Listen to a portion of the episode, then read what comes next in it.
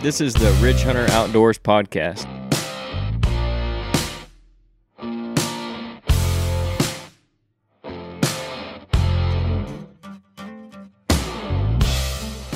I do feel like there'll be a, a couple of does coming. I think the first does normally come in November first, November second. Just a, a very few, a very few. But they know that, and they're going to be out trying to find them.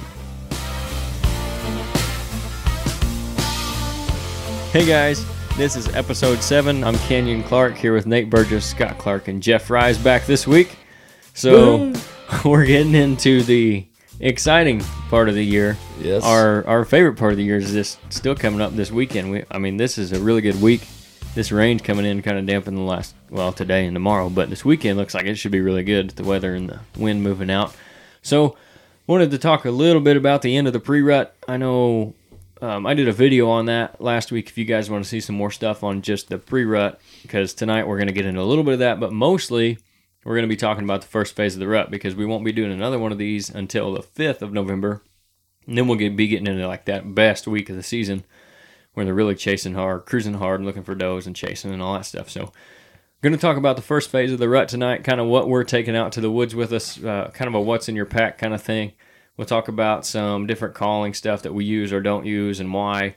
Um, get into some other things, decoy, scents, all that stuff. And then maybe our favorite stands for the first part of the rut. Not necessarily our just hardcore rut stands, but what we're where we're going to be, what we're looking for for this first phase of the rut. So we're not going to be in Bowhunter Magazine or North American Whitetail this week. There is a lot of good stuff I found in there from both November issues, but we'll get into that sometime later. I wanted to just kind of go over this stuff tonight because none of them were really focused on the first part of the rut, and that's what we got going on. So that's what I wanted to talk about. But before we get into that, like we do every week, we'll have the field report. I don't know, Jeff, if you've been out since last weekend or not, or Nate, but uh, we'll start with what's kind of going on in the shop. Uh, not a lot going on this week. Uh, I don't know if the guys just aren't hunting because they're saving up their time for what's coming up, or the deer aren't moving. Um, I did. We did see actually one today that, that started smelling a little musky, like like a buck. First one so far, so it, it's coming. Yeah, that's what I was uh, gonna say. From skinning the other day, I noticed a couple of those bucks. That bigger one that I caped out starting to smell a little bit. The ones we are getting in, uh, I'm talking to the guys. Uh, they're they're using the word checking a lot more than they are chasing. Mm-hmm. Nobody says anything about chasing, but they have seen a few checking, so. Which makes sense for where we're at yeah, this time of year. So I think, well, when me and you was skinning the other day, we noticed one or two of them. Their necks was starting to swell up on them too. So yeah, yeah, um, that's getting me. I got out a couple times this week. One, one time, two times. I know I went yesterday afternoon and didn't see anything. Um, that could have been a product of where I was at too. And I got in a little late, but it's a close spot. I don't hunt a lot, so that's why I went where I went.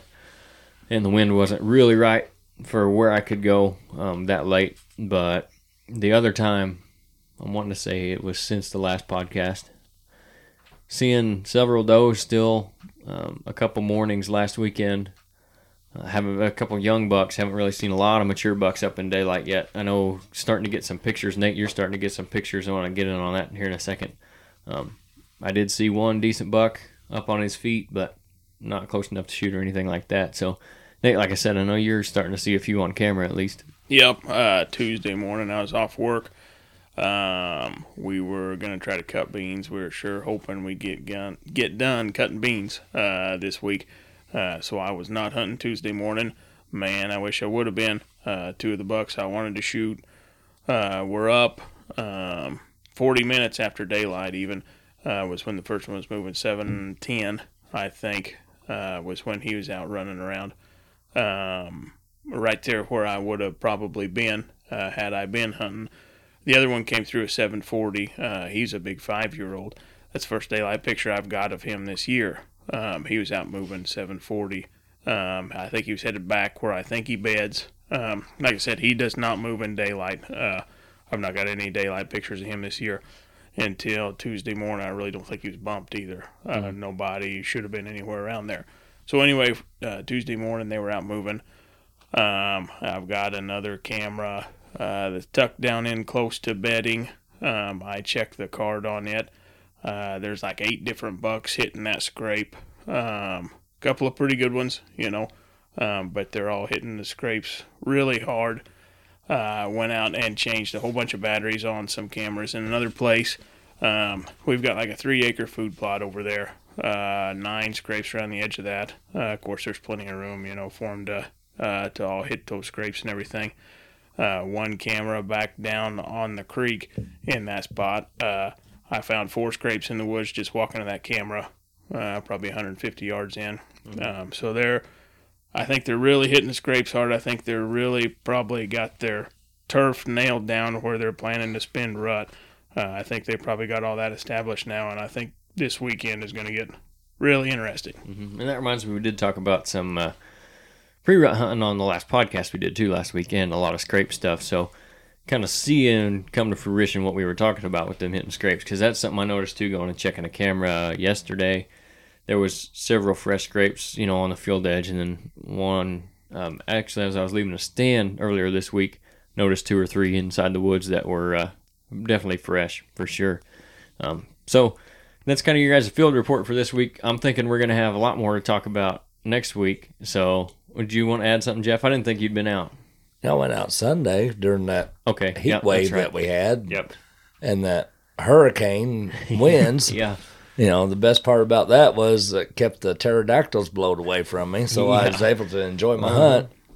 Uh, no, I actually... Save the turkeys from the mosquitoes. Yeah, exactly. I was going to go, but... Uh, I know, but you were scared. No, no, no, to take a page out of Ron White's book, it's not that the wind is a-blowing. It's what the wind is a-blowing. And it was blowing the mosquitoes I don't away. Care how quiet you get in there and sit down. If a seventy-five-foot hickory comes falling down beside you, you know. Hey, um, as long as it falls beside you, you're good. Yeah, but I'm thinking the, the blades from the helicopter, you know, the air ambulance coming in and landing is probably going to ruin your deer hunt. I ain't going when it's blowing that hard. Well, I went because I'm not scared. And anyways. Uh, I'm no, scared, I, just cautious. Well, you know, I know. We get that way as we get older. But uh, anyways, uh, no, I seen some does, and I seen some deer moving um, a little bit before dark, actually within good shooting light. So, I mean, they was out moving around, but as far as bucks and that goes, I didn't see nothing. Mm-hmm. Uh, I will say, too, I just remembered um, Sunday was when I went out uh, checking all those cameras, like I said. Um, since it was, since it was so windy, I decided I'd go and do all that then. Um, I found two younger bucks dead in creeks uh, Sunday. We had talked about E H D kills earlier on uh, in the podcast. I said I hadn't had none of that. The one was pretty fresh. Uh, there's a chance that some of the neighbors might have shot him, um, but I really don't think so. I mean, I really don't think so. He's a four-pointer. Um, he was about one hundred yards from their line, but I haven't talked to him. They haven't said anything about shooting a little one, uh, but I really don't think they would have. He's a long way from any road. He's not roadkill. Um, and that creek's not got very much water in. He he could have been E H D. I don't know. Um, there's just some little bitty water holes there. Uh, then found one that's probably been dead for a month or six weeks uh, at that other spot. Um, and he was down in the in a deep pool of a creek. Uh, so anyway, I, I kind of figured that was E H D that I was seeing there. Yeah. So well, I I didn't. Well, I checked my camera. I didn't see no active, no fresh activity on my mock scrape that I made. You know, mm-hmm. nothing that said that there had been a buck through there. Of course, I wouldn't know because my idiot butt, whenever I put my S D card in my camera the last time, I forgot to slide it from lock, lock to unlock. So it was locked, and so I couldn't tell you what walked in front of my camera last week. Yeah, you don't get good pictures when, when the card's locked. No, you don't. Any so. pictures. Actually, no, none. Yeah, yeah. And I still got the card in my pocket, and it's still on lock. But still locked up, so you're still not getting pictures. I still ain't getting pictures, thank goodness. Well, uh, not to get on too much of a rabbit hole or down a rabbit trail with that E H D thing, but uh, definitely could be what you're seeing.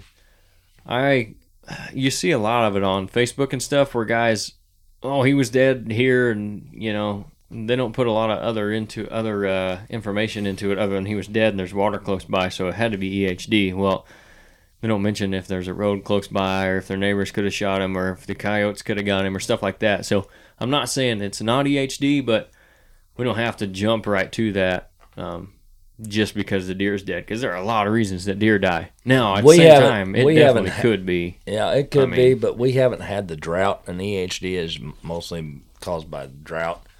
Yeah, we've had good rains all summer long.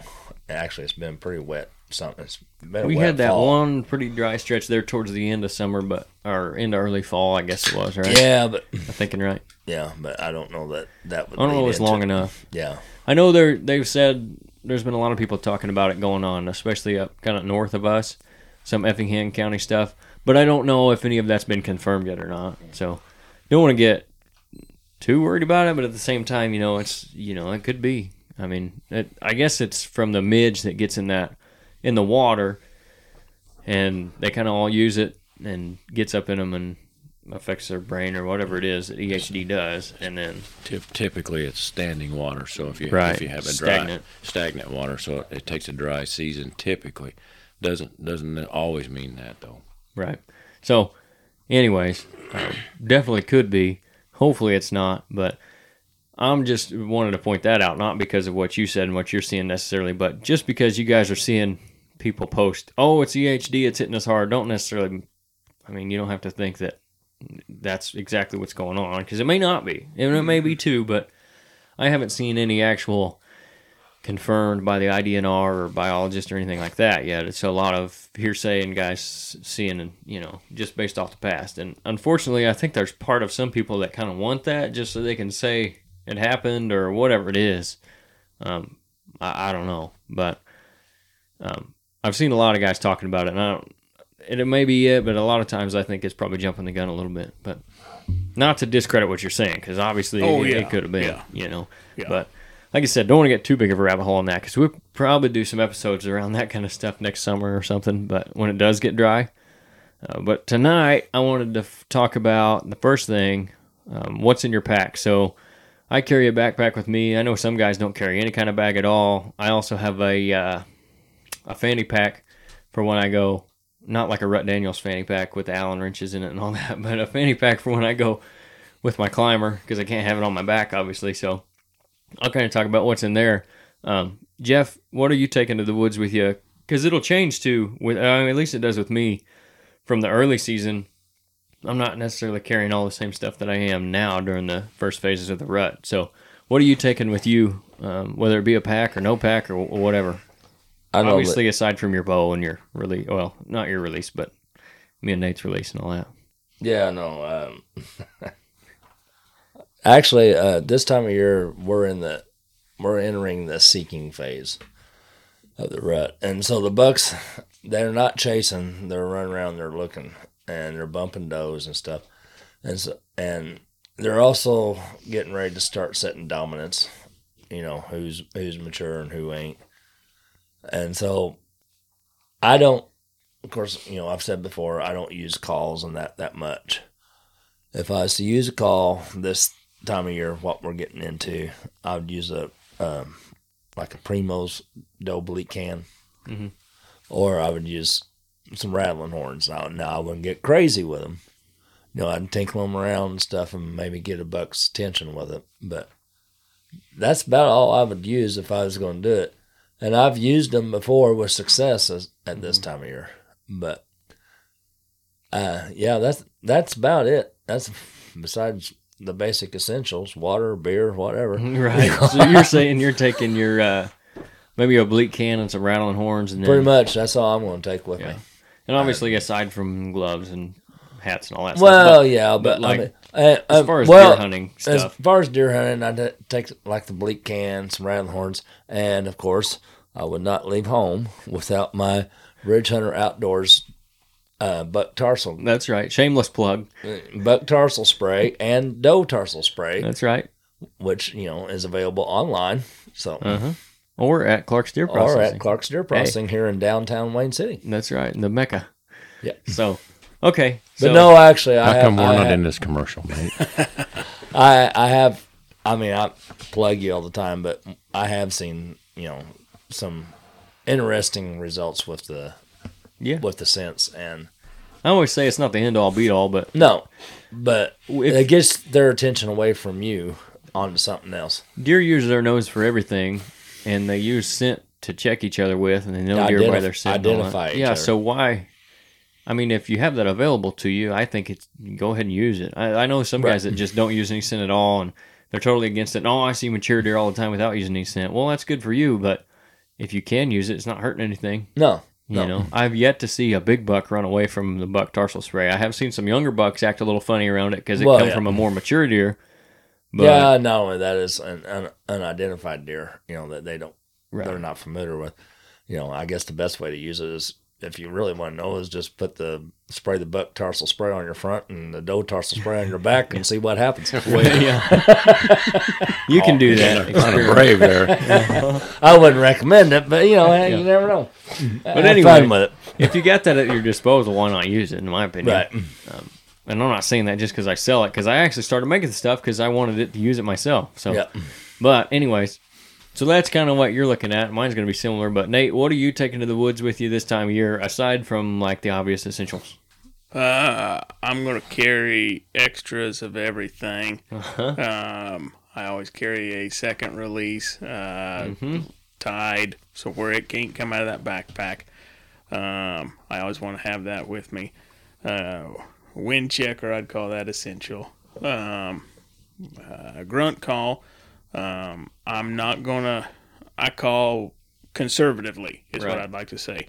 Um, I feel like if a deer can see well, um, if they can see where you're at and they will be able to know that there's not actually a deer there if you're calling at them, I'm not gonna call at them. Mm-hmm. Uh, I want to get into that a little bit too, like, uh, we'll get into that, like when we're using them, how we're using them, why we're using them, stuff yeah, like that as far yeah. as the calls too, so. Um, if I've got one, uh, if I see a buck that I'd like to get over closer, um, and I think it would be worth a shot, I'll probably start by bleating uh, mm-hmm. right now. If that don't work, I might try a grunt. Uh, I might try a grunt as a last resort right now. Um, that's about all I'm going to do. More than that, I'm probably just going to chalk it up as a loss, and uh, he wasn't coming this way. Right. Know, but I'm not going to mess with him very much right now. Yeah. Um, What else do I have? I do have, I talked about it early on.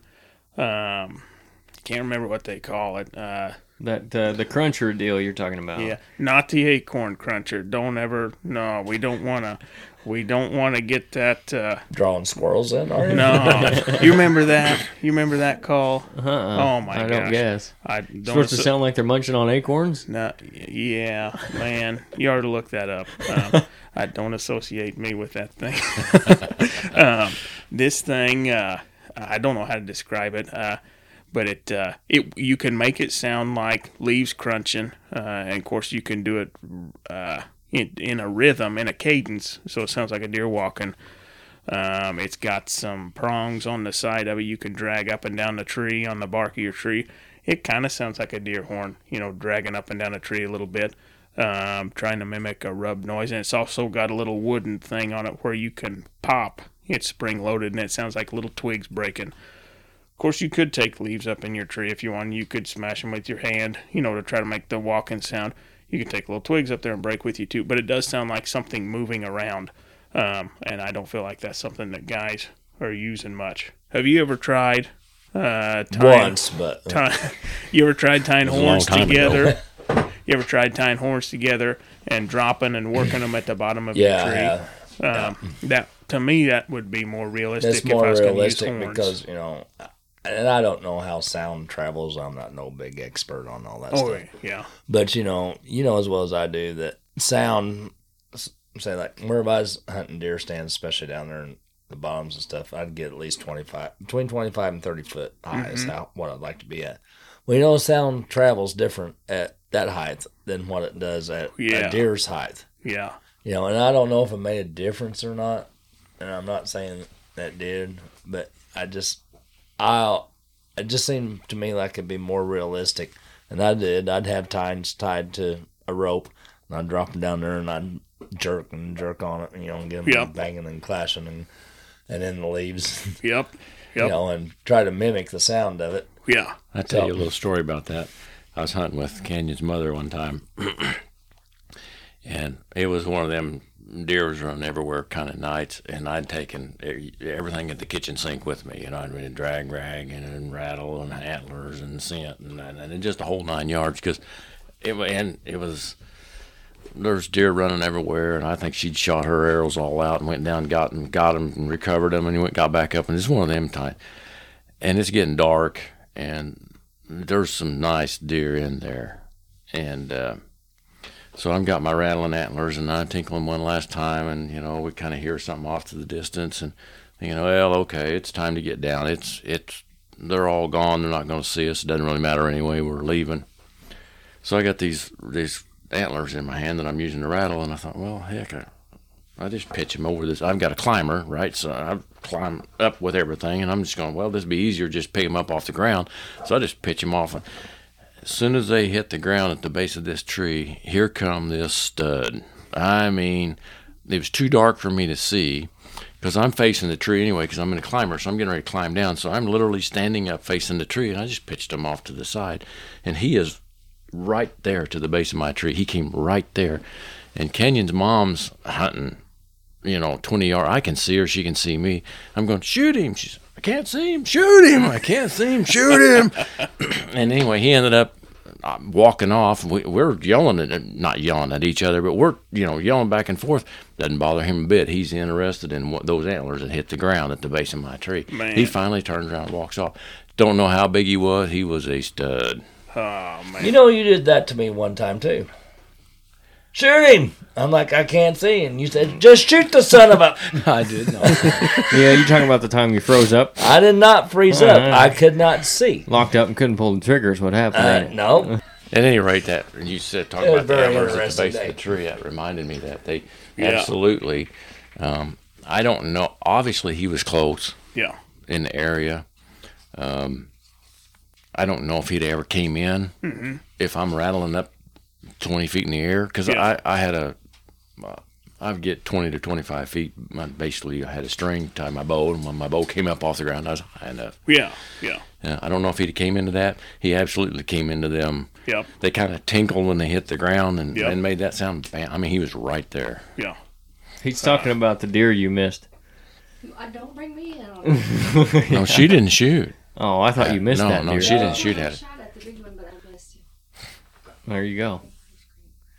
So, anyways, kind of back to what we were originally started talking about before we got on the calls and all that. Um, did you finish up what we were, what you were uh, having in your pack?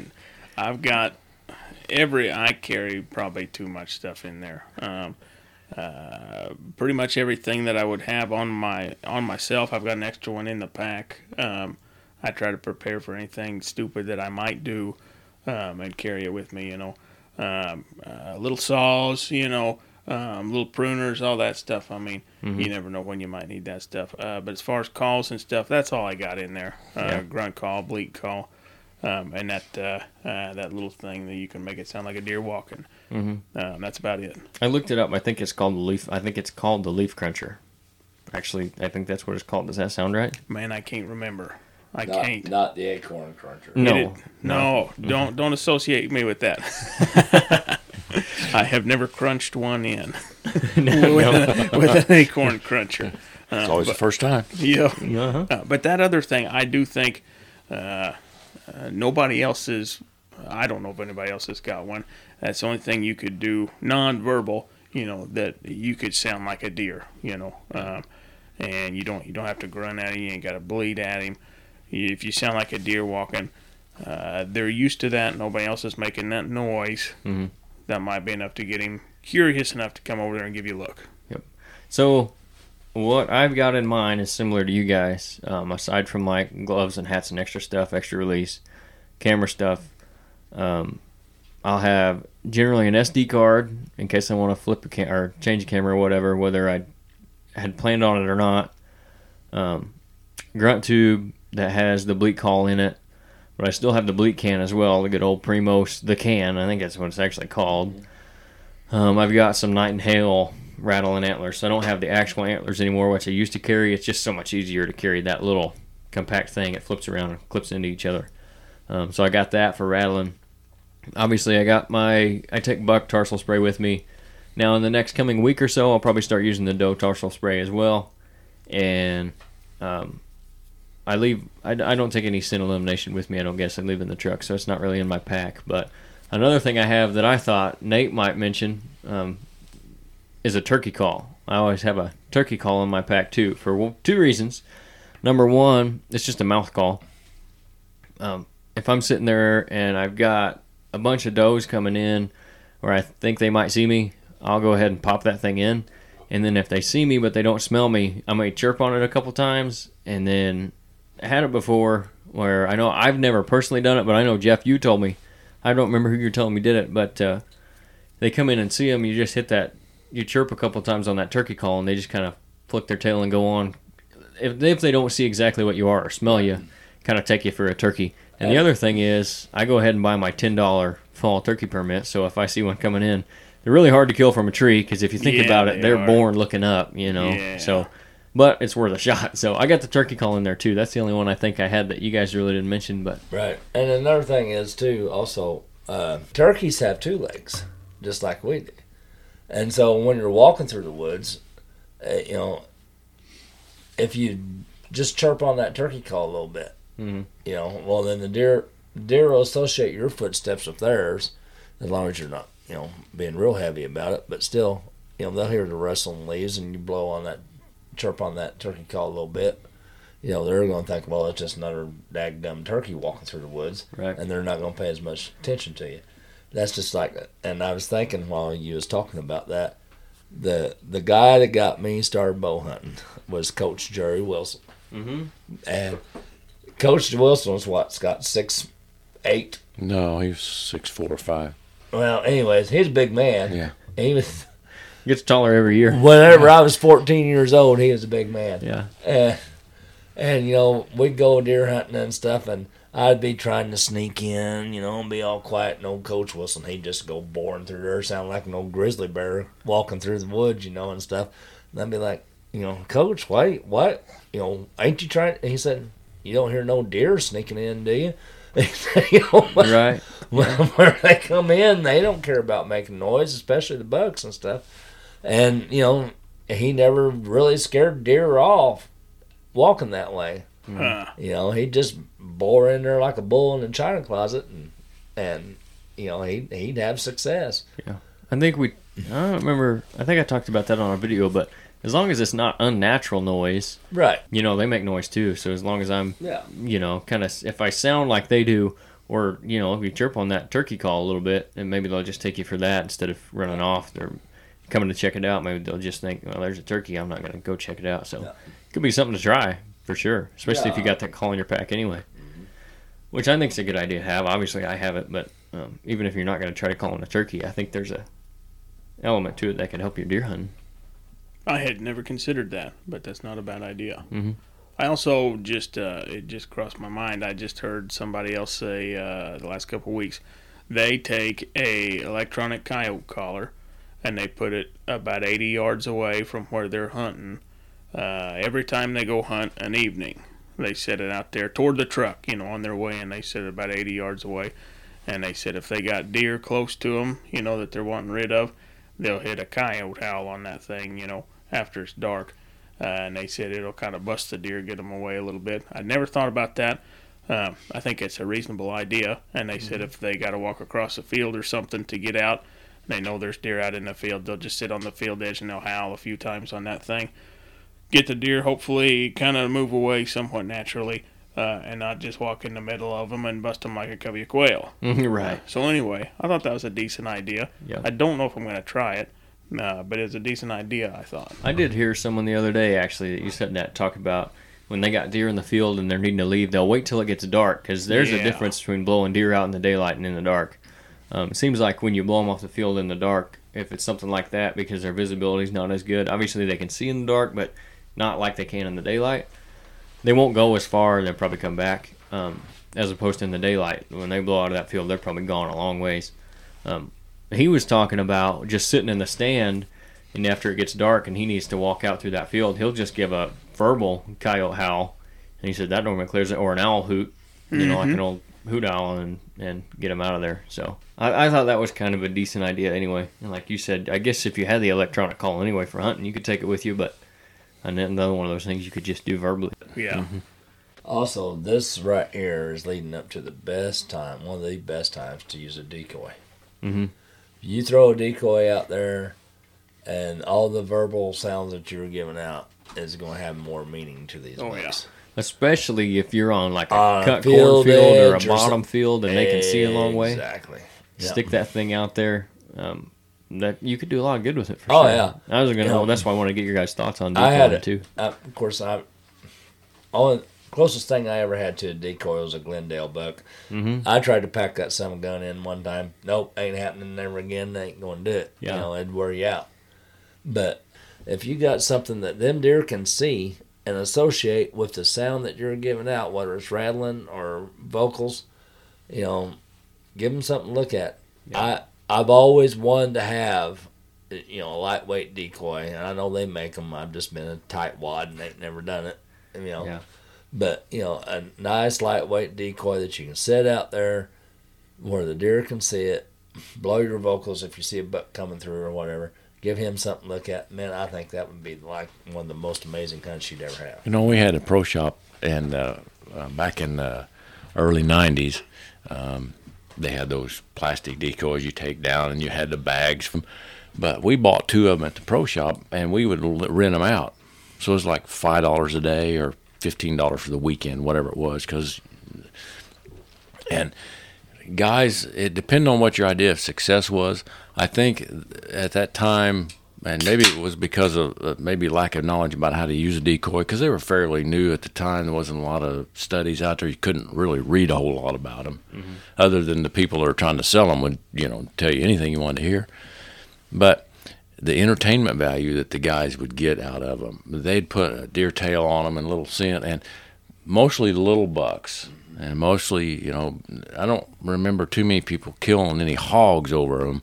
But there was always, almost always a story with them, you know, as far as the deer and, and little bucks pushing around and maybe more activity. And so at that time anyway, it was, it was a lot of entertainment. Um, that reminds me, Dusty, who we'll probably have on the podcast at some point. I've talked to him about maybe coming on. Him and his daughter, uh, is that two years ago, I think? Two years ago or three years ago. He's got videos of it. Um, but they set up on a decoy, put some tarsal spray on it, and they killed two bucks on it, nice bucks, uh, one hundred and, you know, one twenty-five to one thirty-five inches, somewhere in there, both of them. Um, nice bucks within ten, fifteen minutes, if that, of each other, set up on that same decoy. Um, I, hers come in, she shot it, his come in, he shot it, you know, on the same decoy, on the same night, within literally minutes of each other, using that decoy. So, uh, Nate, you got any experience with decoys, or have you ever used uh, used them much, or you got anything on that? Uh, I hunted over decoy one time with a guy uh, back when I was doing a little video on. Um, I think it it just wasn't a good setup for a decoy, I think. Um, it actually, I'm very confident it cost us a shot at a really, really nice buck. Um, This guy knew that there was a monster in there. I mean, honestly, like a one eighty inch buck. Humongous deer, biggest deer I've ever videoed for sure. Um, it's a food plot tucked way back in the woods. Uh, we took the decoy in there as a big, aggressive looking buck. Uh, I think it's a boss buck decoy, I mm-hmm. think is what it was. Anyway, carried it down in there, set up. Um, probably thirty minutes, forty-five minutes after light, uh, this big buck, biggest buck the guy's got on the place, um, he comes sneaking in. Um, we saw him, and then just seconds later, he sees the decoy. Um, he's probably forty, fifty yards from the decoy, heading to that little food plot again. Uh, just locks up completely, um, staring at it. He couldn't figure out what to do. Uh, stood there for, I don't know, a little while, not too long. Uh, and then he starts picking his way fairly quick, uh, trying to get around us, and, and just completely out of there. Uh, a creek kind of cut up the, the property there. Um, but he was trying to get out of there. He wanted away from that thing. Um, we checked the card on the camera when we got down later on, uh, the camera on that food plot. That buck had been through there like an hour before we got there. He'd been up. He'd made his circle on the neighbor's property, and he's coming back in. Uh, so anyway, uh, I think that if that decoy would not have been there, he probably would have ran that trail right back and went back down there where he was used to being. But anyway, uh, in that instance, I think I think that decoy messed us up. Uh, but, uh, gosh, you see so many guys have good success with them on those field edges. Right. Um, what time of year did you say that was? Uh, first week in November. I okay. Wanna, so I it would have made sense for there to be a buck he didn't know. So it wasn't like he was seeing a deer that he didn't recognize or something. But yeah, I think he just came up on it so fast. Uh, um, you know, I mean, kind of caught him off guard. Yeah, just all of a sudden there it was. Um, he didn't have time to study it from a distance or anything. Didn't, you know, probably well didn't smell it obviously or uh-uh. hear it or. Yeah, he did. He did not. If I remember right, he did not have a way to reasonably get around the thing without getting right up on it. Right. You know, uh, to try to scent check it or anything.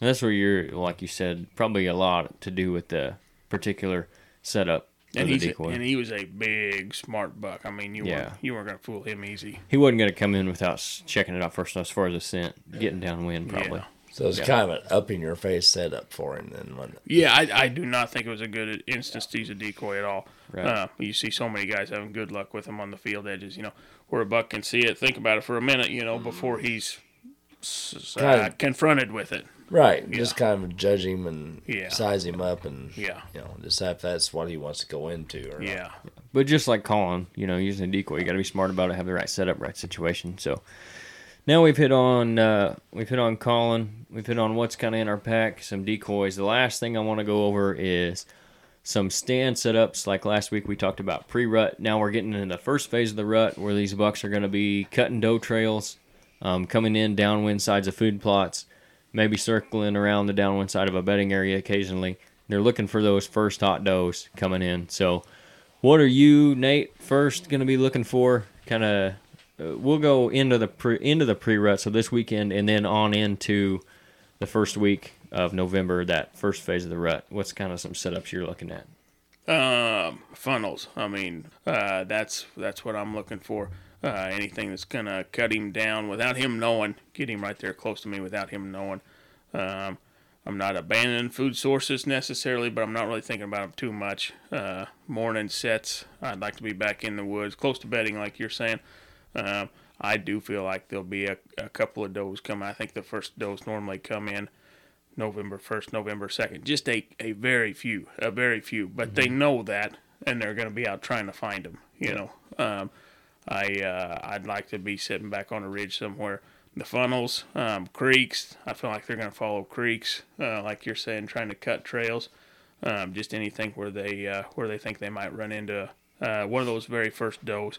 Um, just any any funnel that's going to make him move past me close, you know, um, pinch him down right there with me. Mm-hmm.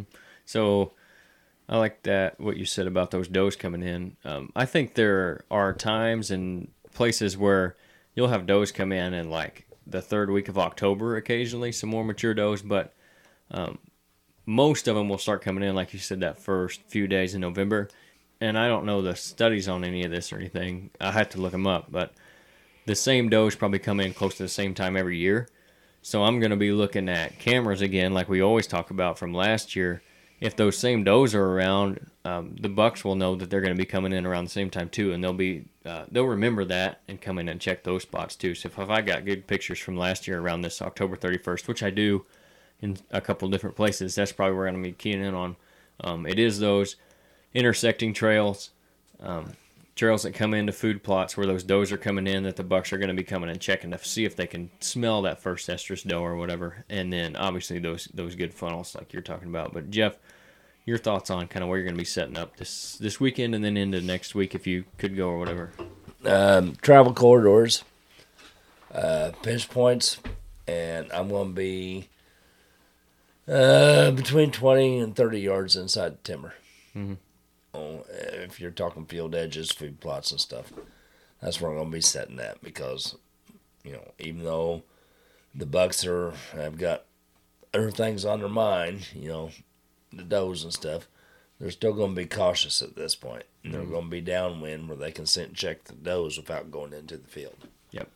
And so, you know, they're going to be feeling more comfortable inside the timber.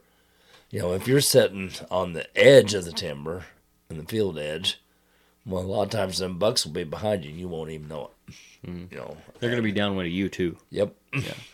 Um, that's where I think the food is still, it's not as important as the bucks coming in and eating it, but you can use it, uh, I don't want to say as a decoy, but use the does in it kind of like one and hunt off the edge of it now where you're going to catch those bucks coming in, scent checking that food plot I, rather than I, going in. I think absolutely you, you you do use the does as a decoy in that, um, like I said, guys right now are still, they're not talking about bucks chasing, they're talking about bucks checking.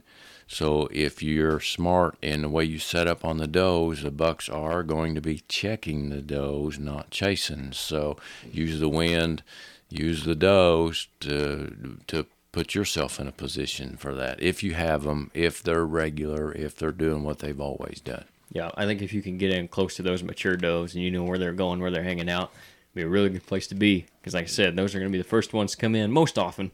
Those mature does are going to be the first ones to come in. If you can find them, probably going to find where those mature bucks are because they're smart enough to seek out those first few does. And they'll get with those quick, and then you may not see them for another couple of days because they'll do an they'll be kind of in an early lockdown with those first few does that are coming into estrus. But that's pretty much everything I wanted to cover tonight. I know we hit kind of a wide array of topics, but uh, all focused around the first phase of the rut. Really exciting time of year to be out in the woods. November's just around the corner. It'll be here before we do our next podcast. So cool stuff there in the woods. Um, I did want to say again, I think I t- said it last week, but we are doing our first Ridge Hunter Outdoors Big Buck Contest. You can register for that at ridge hunter outdoors dot com. Go to the link that says Big Buck Contest.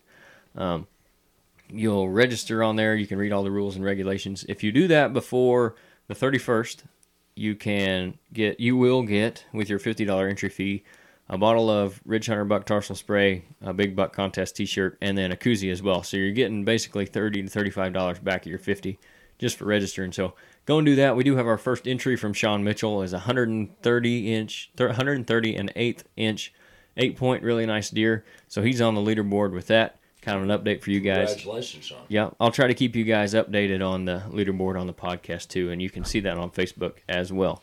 So thanks for listening, guys, and uh, we'll catch you again next week.